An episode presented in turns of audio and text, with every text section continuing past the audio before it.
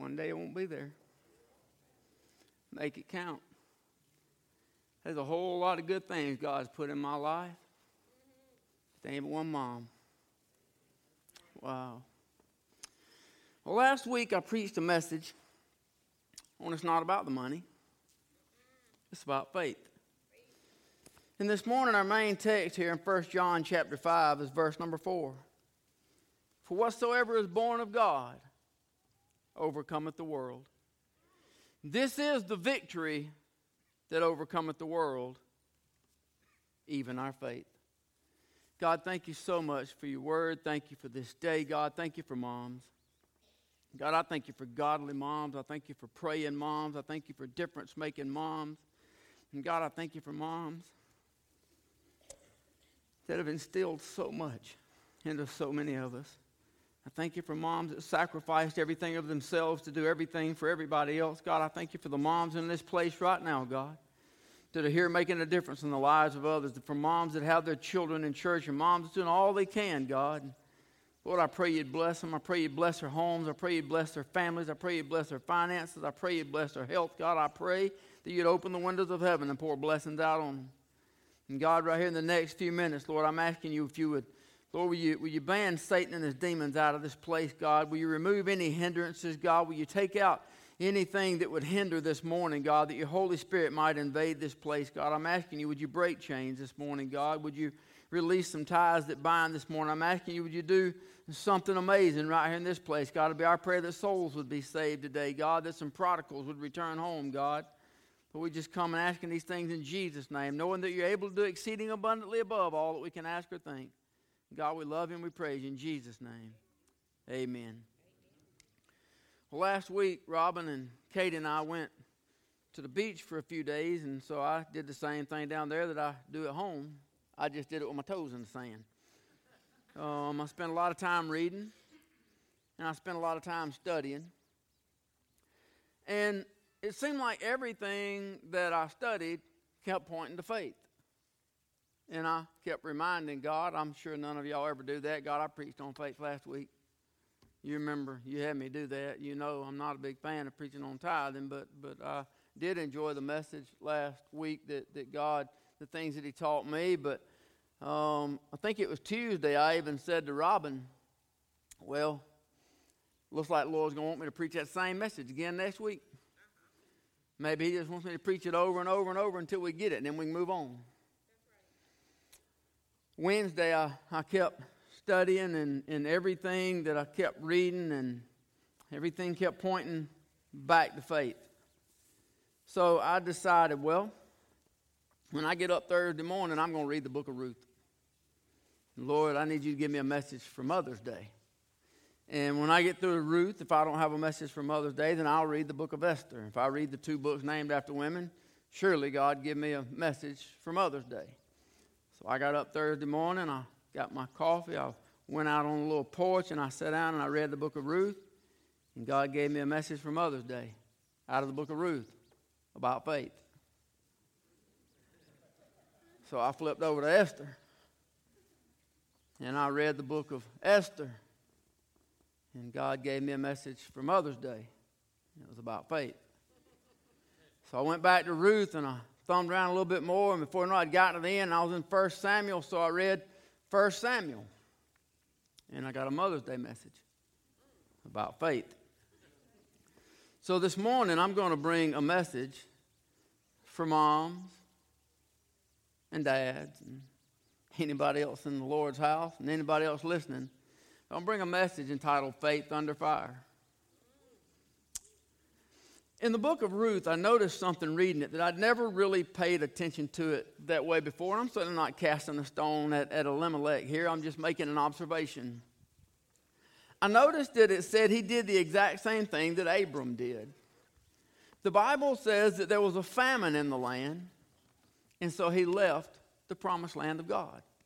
You remember God told Abram, Go into the land I'll show thee. He left, and he finds himself in the promised land. But when he got to the promised land, a famine came, and rather than trust God to see him through the famine, through the trial, through the trouble, through the problems there in the promised land, he left and he went into Egypt, the picture of the world. And because he went over there, he wound up lying about his wife. And, and y'all know he wound up with Hagar. And from Hagar, he had an illegitimate son, which the world still suffers from that today.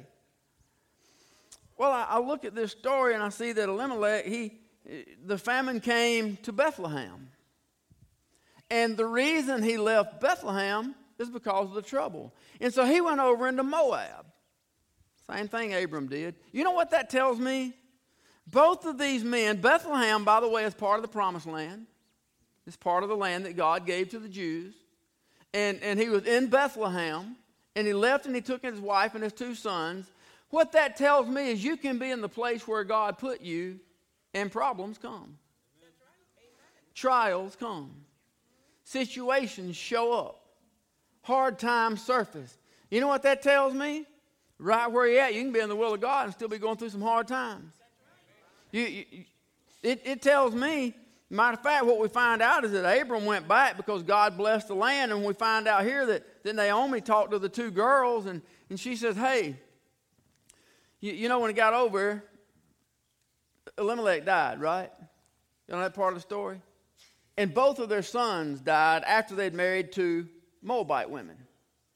So just like when, when Abram went and wound up with, with Hagar, the Egyptian slave girl, we find that, that their two sons went and wound up with Gentile women. Well, if you study, the Jews weren't supposed to marry Gentile women. So we find that he goes up here and, and his sons are now married to Gentile women, and then and he dies, and then both of his sons die. And so Naomi calls the two girls and says, Hey, look, I don't have any more sons to give you. I don't have anybody to buy you ride. I don't have anybody to take care of you. You go on back to your own people. Now, understand these are Moabite women. That means they're, they're women of false gods. They're women of idolatry. That's not a stone cast at them. That's the way they were raised. They didn't know any different. They didn't know about the one true and living God. So they worship idols. And she said, You going back to your gods. You going back to your people, find husbands for yourself. You got your whole lives to live, but I'm going back to my people. But here's the deal the reason I'm going back to my people is because I've heard that God has blessed the land. There is bread in the land. That tells me if you ain't happy where you're at, just hold on. There's a season of testing comes. There's a season of trials comes. You ain't happy at church, just hold on trials and situations come, but going somewhere else ain't going to do anything but put you in trouble somewhere else. But God is able to take care of you right where you're at. So, what I saw when I read Ruth is that God is able to take our messes and make a message. Because even though he did leave the promise of God and, and probably went to a place of the world, maybe he shouldn't have gone there. If we didn't have that, then we wouldn't have the story of Ruth. And if we didn't have the story of Ruth, then we wouldn't have that amazing story of the kinsman redeemer that shows a picture of what Christ is for us. So, so God took what man made a mess out of and he made a message for us out of it. But that wasn't what I was looking for, so I moved on to Esther. And in Esther, I find the children of Israel are in bondage. They've been carried away slaves. Uh, Israel's been overthrown for disobeying God. And, and, and you find out that they're, they're living under the law of others. And without going through the whole story, you know, that Haman hated Mordecai. Mordecai sat at the gate and he wouldn't give homage to Haman, who thought he was all that in a bag of chips. And, you know, the king out there having a drunken party calls for Queen Vashti to come up, and she says, I'm not coming. She don't come, so she gets removed from the throne. And before you know it, this little, would have been a slave Jewish girl, they come from captivity, all of a sudden she's the queen of the most powerful nation on earth. And through the process of all that happens there is Haman wants to kill Mordecai, and he hates him so bad, he decides he's going to kill all the Jews. And, and uh, men, women, boys, girls are all going to, they're all going to be killed. And Mordecai hears about it, and, and he sends a message in to the queen who nobody can go to the king without being called or they get killed. So she says, I want all you guys to fast with me for three days. And after three days of fasting, I'll go show myself to the king. Now, understand, if the king doesn't find favor, she'll be killed on the spot. So they fasted three days, and she went, and before you know it, not only are the children of Israel all delivered, but the ones who meant to do them harm were hanged on their own gallows. So that made me remember the message that I preached a little while back when your test becomes your testimony. Adrian Rogers said yesterday when we go through times in life, we, we go through things, a lot of times we take ourselves apart, piece by piece, trying to figure out what we did wrong. He said, but sometimes you may not have done anything wrong. God is simply testing your faith. So God kept taking me back to 1 John chapter 5 verse 4 for whatsoever is born of God overcometh the world. And this is the victory that overcometh the world, even our faith. So last week, what God showed me is I preached on tithing. I preached on money. Money is something that gets a lot of people bent out of shape, but I preached on a very simple fact God's not interested in your money. God doesn't need your money. It's not about money, it's all about faith. Money, money is not important to God. The only thing that moves heaven, the only currency that moves heaven, is faith. But some people don't have a problem with tithes. They've done it their whole life. It comes as natural as breathing. But that doesn't mean you don't have a problem. Everybody has chinks in their armor. And the devil knows exactly where it's at, exactly how to find it, and exactly how to rattle your chain. Amen? It is Satan's great desire, it is Satan's goal, it's Satan's dream, if you will, to, to keep you away from the will of God. It is his will, his, his great desire to, to get your faith in your God to fail. He, he sets out to destroy each one of us. It is his, his desire to keep us from God's strength, God's power, God's provisions, God's protection, eh, from God's purpose and direction for our life. The devil wants to destroy everything about you. He's looking to destroy your integrity. He's looking to destroy your home. He's looking to destroy your family. Listen, make no mistakes about it. The devil hates you. And it is his desire to destroy you and I as children of God. He'll do anything that he can to steal our walk with the Lord. He's after your honesty any way he can get it. He wants to cause you to fear and, and live in dread. He wants you to have doubt. He wants to give you a life of anxiety because that's the life of a defeated Christian if you're living with anxieties and fear because that shows that you really don't believe God can take care of the situation that you're facing. He wants to confuse your mind. He wants, he, he, he wants to, to destroy your thought. The devil loves to tempt you. But the one thing he absolutely hates is when you pray. We ought to be the kind of moms, dads, children, Christians that the devil hates it when we wake up. Because he knows the very minute we wake up is the minute that we're going to start praying. So I told you that I read on into 1 Samuel. So this morning, I'm going to bring the rest of the message from 1 Samuel. If you want to turn to chapter 17, that's where I'm going to spend most of the time on this part of the message. I'm not going to be able to read the whole story. I would love to, but for the sake of time, I obviously can't. But it's a story that everybody knows very well if you've been around church much at all. It's called David and Goliath. Anybody know that story? Anybody ever heard of that one? So, so I want to spend just a few minutes this morning. I want to look at David and Goliath. And the first thing I is there's three things that we see about Goliath, and there's three things that we see about David. All three things that we see about Goliath are all physical. All three things that we see about David are all spiritual. In Goliath, we see his size. The Bible says that he's six cubits and a span. That means that he's somewhere between nine foot six and nine foot nine inches tall. Now, that would be a giant on an NBA court. But historians tell us in that day that the average height of a male was five foot tall. That means that the average male standing beside Goliath would have looked like a second grader.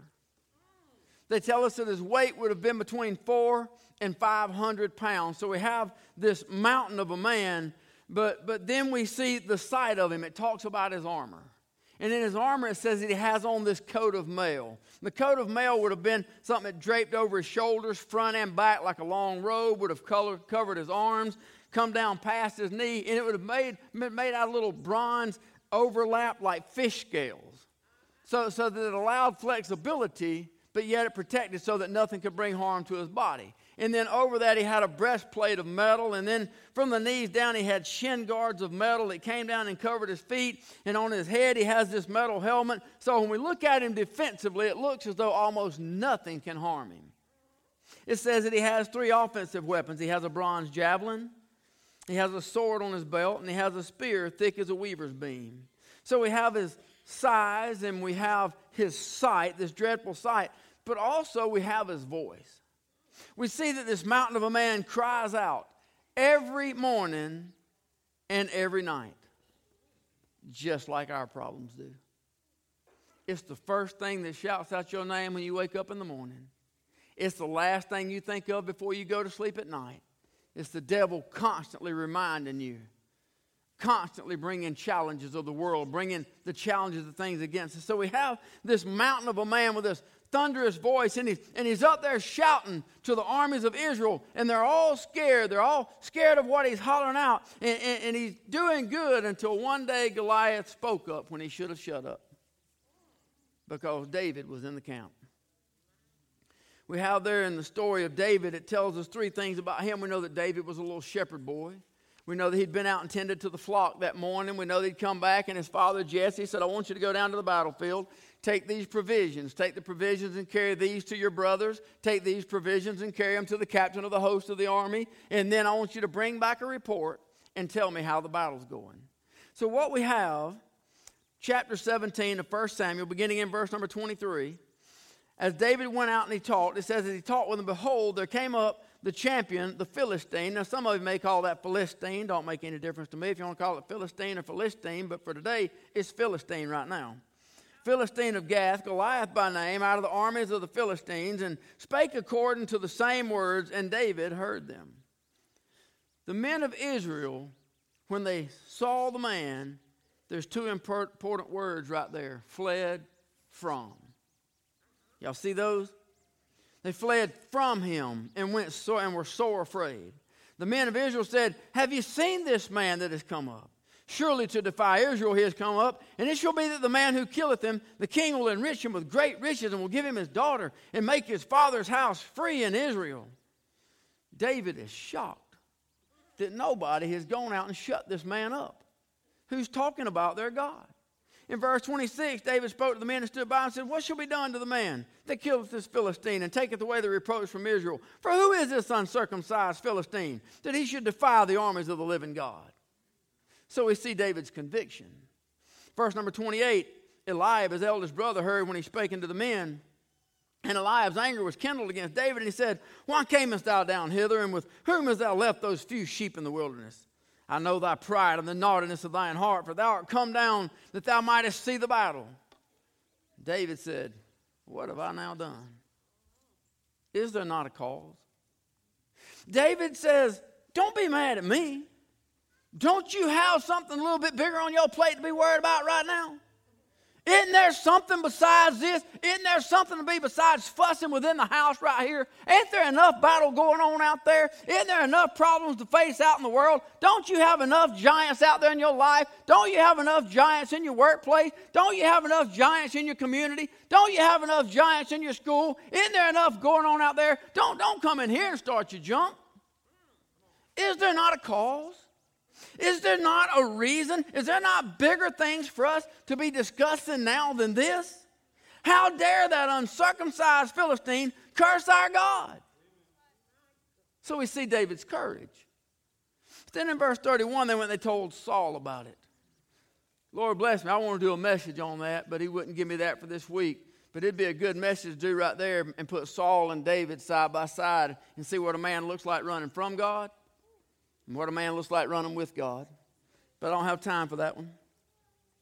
But we see the confidence of God. If you look down at verse 37, David said, Moreover, the Lord that delivered me out of the paw of the lion and out of the paw of the bear, he will deliver me out of the hand of this Philistine. We see that David has confidence, but his confidence isn't in himself. His confidence is in his Lord. So, so what we see is that this mighty man of war in Goliath comes out with all of his armor, everything out there, and then David, this little run of a boy, goes out against Goliath. He has no sword, no shield, no armor, no helmet, but he says, I'm going out to do battle. He went out and he used what God gave him and not what the world thought he ought to have. So he went out in the power of God. In verse number 42, it ticks Goliath off. Goliath is irritated that this little inferior specimen of a boy has come out against this mighty warrior. The Philistine looked about in verse 42 and saw David. He disdained him. That means he went, You dried up little punk. I'll squish you like a bug. It means he curled his lip at him. That's what he disdained him. So he's, he's irritated that this little punk boy would even come out against this nine and a half foot tall giant. And it says that David had disdained him for he was but a youth and ruddy and of fair confidence. The Philistine said to David, Am I a dog that thou comest to me with staves? And the Philistine cursed David by his gods. The Philistine said to David, Come to me. I will give thy flesh unto the fowls of the air and to the beasts of the field. But David had a response. Verse number 45 David said to the Philistine, Thou comest to me with a sword, number one, with a spear, number two, with a shield, number three. But I come unto thee in the name of the Lord of hosts, number one, the God of the armies of Israel, number two, whom thou hast defiled, number three. This day will the Lord deliver thee into mine hand. I will smite thee and take thine head from thee. I will give the carcasses of the host of the Philistines, not just you, but this whole army I, I will give to, to the, the carcasses, the host of the Philistines this day, unto the fowls of the air, and to the wild beasts of the earth, that all the earth may know that there is a God in Israel. And all this assembly shall know that the Lord saveth not with sword and spear, for the battle is the Lord's, and he will give you into our hands. Then in verse number 48 is about as shocking as any scene in all the Bible. David goes out and, and he looks at Goliath, and Goliath is ticked off. And, and David speaks to this big old giant and says, Come on, big boy. I'm fixing to whoop your tail. And all the rest of you on that hill watching. So come on and get you some of this. So Goliath's ticked off. And the Bible says that he starts walking towards David. Now, y'all remember when that first text I read, what happened to all the other men? They ran, right? They ran from the sight and the sound of Goliath. Everybody on both sides of the valley is expecting David to run, but not towards the giant. David takes off running towards him, and he gets to the distance when he would have been the most accurate with his sling, reaches into his pouch, takes out a stone, puts it in a sling, and plants it in the head of Goliath, who falls. Can you imagine the response to both sides? David goes up and steps up on him. Look what my God did.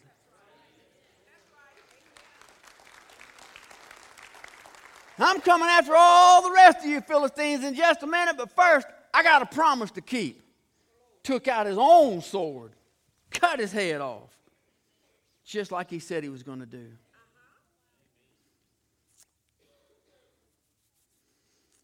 I wonder, I wonder if there's anybody in here this morning that has your own giant that you're facing. Life just has a way. Giants just keep coming. I want to give you five things from this story real quick that I see right here. It won't take but just a minute. The five things that I want to see in overcoming the giants in your life. The first one I see is refuse to be discouraged by your family and friends. Notice the first person that came up against David was his oldest brother. He's the first one that came in tearing him down. Many times God gives us tests. Many times God gives us trials. God allows things to come our way in our lives. Sometimes God even gives us assignments. He gives us things to do. He gives us directions to go. And the very first people that will show up in your life to discourage you, tear you down, and pull you back is your family and the ones you thought were your friends. David says, I'm not going to be discouraged by my oldest brother. I know you, the oldest, got birthright and all that. But when God gives you something to do that is bigger than yourself, or when God allows a mountain to be placed in front of you that simply looks too big to climb, your friends and family will see it as impossible. You got to decide who you're going to keep your eyes on. You got to decide if you want to look at them or if you're going to look at God. Because they'll be the first and they'll be the worst when it comes to discouraging you. David said, Is there not a cause? You and I have got to be just as determined as David. it is in God's strength. And if it is God that takes us there, then God will provide for us there. Number two, keep your focus on God, not on the giant. In all of the text, David really only has two things to say about this Philistine. Who is this uncircumcised Philistine in verse number 26? That he should defy the armies of the living God. Verse number 36 this uncircumcised Philistine shall be as one of them, seeing he hath defiled the armies of the living God. David didn't ask, How big is that dude, man? Anybody know how much he weighs? Man, look at all that armor. I wonder how much that stuff weighs. That David didn't ask any questions. Anybody know how many men he's already killed? No, all David had to say about Goliath is who is this chump talking smack about my God? Who is that big mouth standing on that hill that I'm about to go close? Who, who is the one that feels as though he has a right to talk about my God? That's all David has to say about him. But in the same conversation, David has nine things to say about the power of his God. That means David spent four times more talking about the power of his God than he did the size of his problem. Well, let's look at it like this. The problem woke him up shouting to him every morning. Anybody amen that one? First thing on your mind when you wake up. The problem put him to bed at night, letting them know I'll still be here in the morning. When you get up, I ain't going nowhere. Sleep on, princess. I got your number. But what about in between those two times? Do you spend four times more talking about the size of your problem? Or do you spend four times more talking about the size of your God? When, when somebody says, hey, how you doing? by the way, I, I really try to shy away from that question anymore. You're usually going to get the answer anyway. How you doing? Well, you know, I ain't doing too good. You know, I got this here going on, and, and I got I got this over here going on, and and you know, so and so they they they got this this going on, and well, you you know you know my third cousin's boyfriend's aunt's niece's great grandmother's secretary that they worked with and went to school with 32 years ago died last week. Well, just, just, just, just pray for us, man. I just, a, a lot of men have said it, and I don't know who said it first, so I'll just say it again. It's okay to talk to God about the size of your problems. Because sometimes you need to talk to your problems about the size of your God. You need to spend four times more talking about the power of your God than you do the size of your problems. You need to remind your problems who your God is. You need to remind your problems of the promises that God has made you. You need to remind your problems of the victory of Calvary's cross. Number three. It's funny, it's funny. Tim and I don't talk at all. We pick out the song, he picks up Chain Breaker. Anybody need some chains broke today? That's what we're looking at conquering giants, breaking chains. And then the next song they sing is We Will Remember. Funny because that's point number three. Sometimes you need to remember previous victories. Sometimes you need to look back, remember the message I talked about a minute ago when your test becomes your testimony? Sometimes you need to look back on some of your own testimonies. You need to look back at where you were when God showed up. You need to look back and remember how God came through then and be encouraged that the same God will come through now. You need to look back and remember that God was big enough in your situation in your past. He's big enough for the situation in your present. He's big enough for the situation in your future. Sometimes you need to look back and be reminded of what God's already done for you, what God's already brought you out of, what God's already delivered you from, when He's already reached into the darkness of your night, when He's already pulled you out of sinking sand, when He's already walked on the seas of your stormy night out on the ocean, when He's already come to where you were that you couldn't get out of. Sometimes you just got to look back and remember, I've been in a bad spot before, and God showed up then. And it is faith that says, God will show up now. Sometimes you just got to look back. David did. Verse number 34 David said to Saul, Thy servant kept his father's sheep, and there came a lion and a bear and took a lamb out of the flock. I went out after him and smote him and delivered it out of his mouth. And when he arose against me, I caught him by his beard and smote the lion and slew him. And thy servant slew both the lion and the bear, and this uncircumcised Philistine shall be as one of them, seeing he hath defiled the armies of the living God. And David said, My God was there then, and my God will be there now. That's the confidence of a man walking with God. But then the fourth thing I see here in David is that problems are going to come. I saw that repeatedly. When I looked at Ruth, I saw that problems are going to come. I read Esther, I saw that problems are going to come. I looked at people in the will of God, in the place of God, and I saw that problems still came. And, and here in this story, what I see is that problems are just going to come. David didn't go looking for the problem. David's just doing what he's told to do. He's just delivering some groceries and going to get the mail and take it back to dad. That, that, that's all he's doing. He wasn't looking for it, but the problem came to him. But when problems arise, problems must be dealt with. You can't do like the armies of Israel were doing. You can't run from the problem, or the problem never goes away. At some point, you got to turn around and decide that your God is big enough and run towards your problem and take the problems on. Problems don't just go away. They're just like Goliath. They keep coming every morning, every night. You'd be listening to your favorite song, and it'll show up in the middle of it. You'd be riding along by yourself, and he'll show up in the middle of it. You, you'll find yourself anxious over a problem. What him on your mind five minutes ago? The problems don't go away, they just keep turning up. You can't run from your problems. In the power of the name of Jesus, you have to take them on. If God allowed it to come your way, then God has a purpose for it and God has a plan to end it. And when it has accomplished that for which God sent it, God will take care of it. It is to increase our faith. You can't run from problems. You can't postpone problems or put them off. You can't ignore them. At some point, you have to deal with them in Jesus' name. You have to face your problems. But then, number five, you got to remember who you're fighting for. You got to remember whose side you're on. More importantly, you got to remember who's on your side. Verse 45, David said to the Philistine, Thou comest to me with the sword and the spear and the shield, but I come unto thee in the name of the Lord of hosts, the God of the armies of Israel, whom thou hast defiled. This day will the Lord deliver thee into mine hand.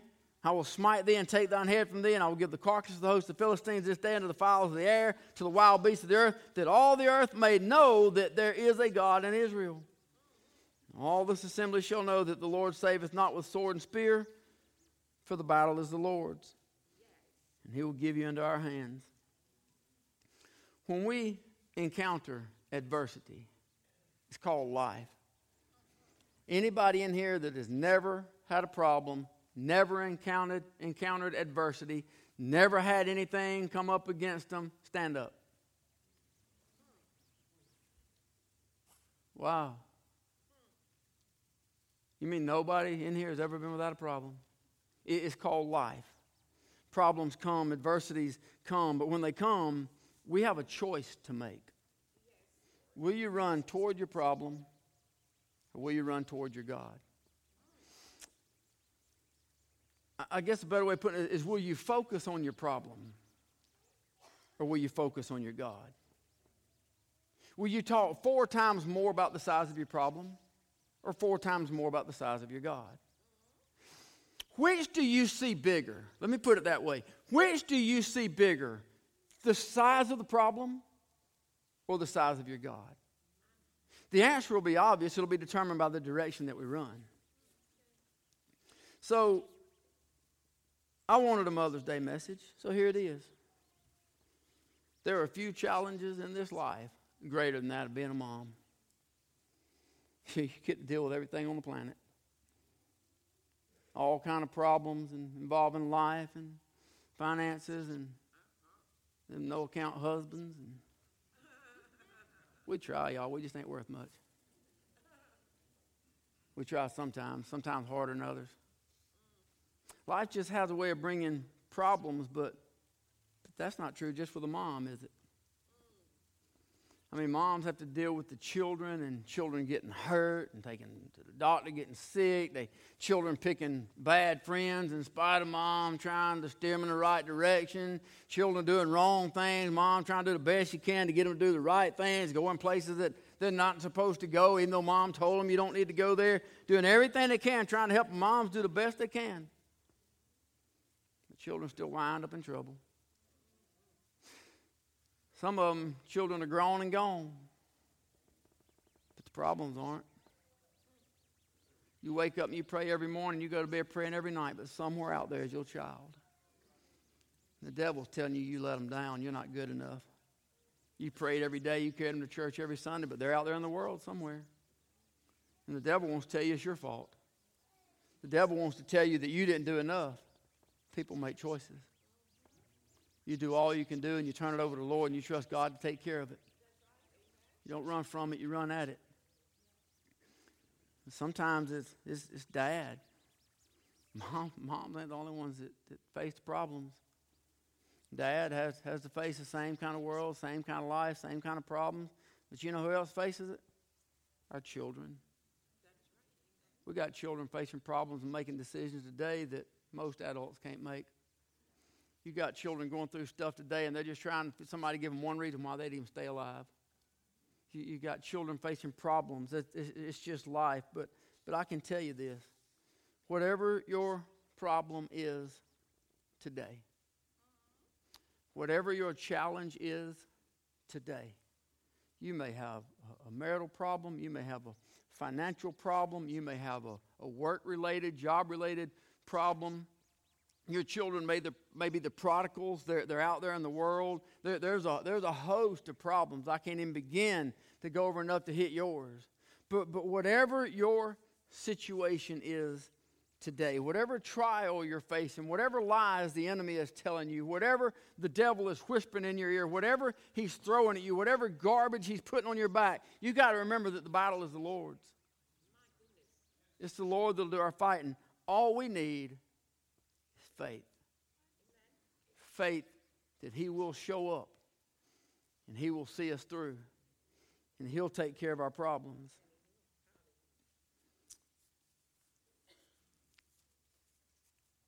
I'm, I'm going to I'm going to tell you, you already know the, the altars are open. They always are. But I believe somebody in here has got something today I believe somebody's got a giant that they need to overcome. And I know that because I tried so hard to get away from preaching this message today. I tried so hard to just preach something about moms and something joyous for moms and something to send moms out with flowers on the hat and, and, and all happy. But God wouldn't let me get away from this.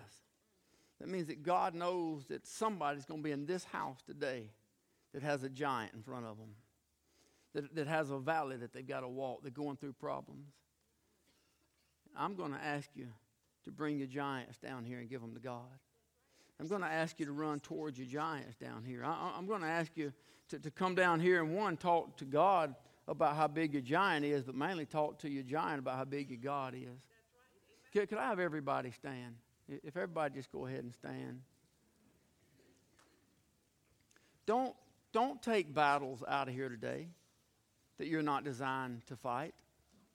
Do, do you remember? Do you, do you remember what Saul tried to do? Saul tried to talk David out of addressing the problem. Saul tried to tell David, You can't do it. Leave it alone. You're a little boy, he's a mighty warrior. You can't do it. First thing the enemy does is tries to tell you that you can't.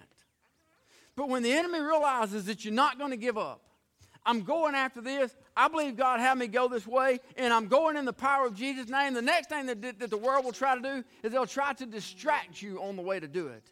You notice what Saul did? He tried putting his armor on him. Saul, in case you didn't know it, Saul was a giant of a man himself.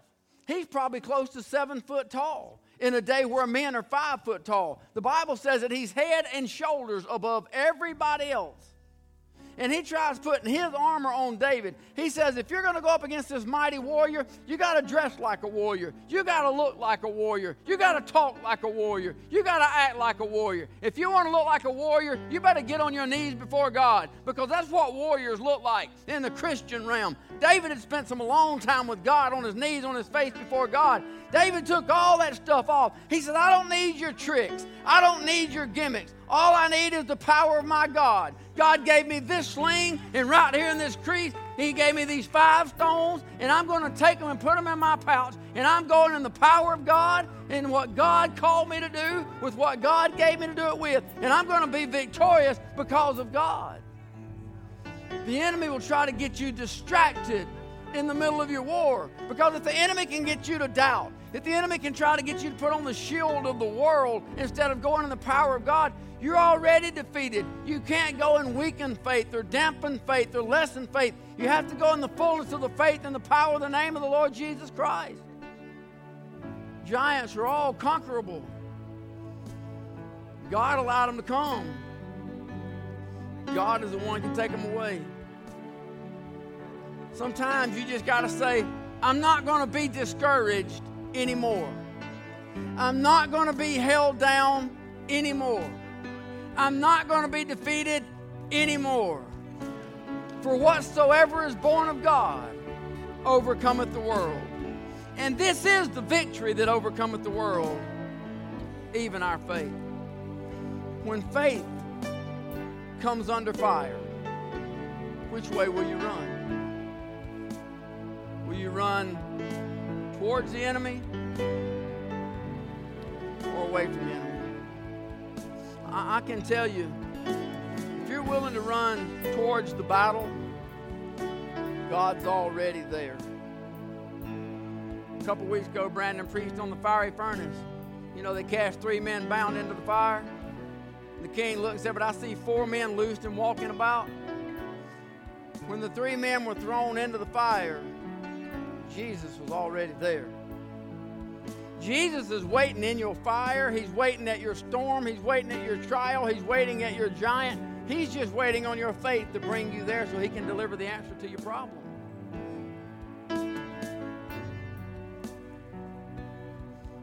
If I, if I could, I, I know most of you are already praying anyway. If I have heads bowed, eyes closed just for a minute. Is anybody in here this morning that you've never trusted Christ as your personal Lord and Savior? Maybe you remember a time when you were little and you think you did, but you're not living it. You're out there living in the world.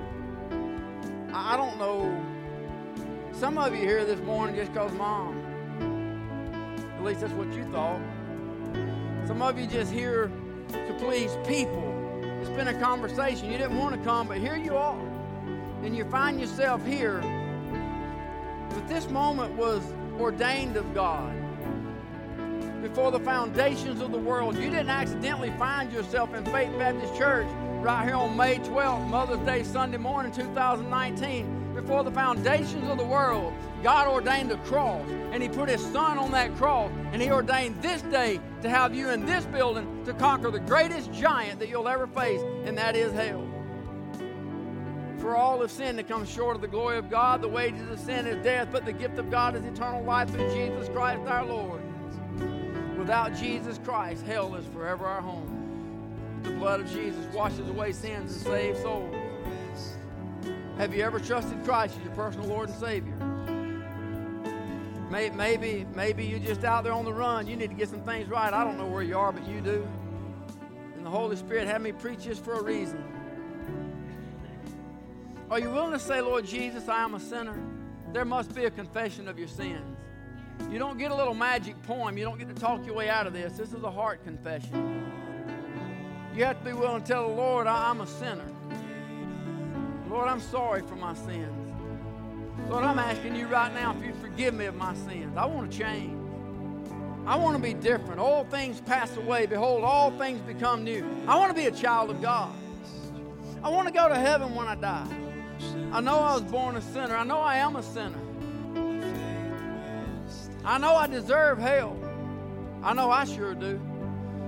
But in the power of Jesus' name, I'm not going there.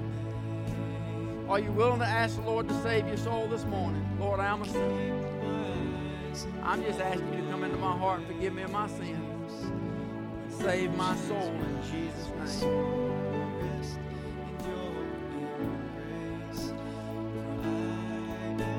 I was not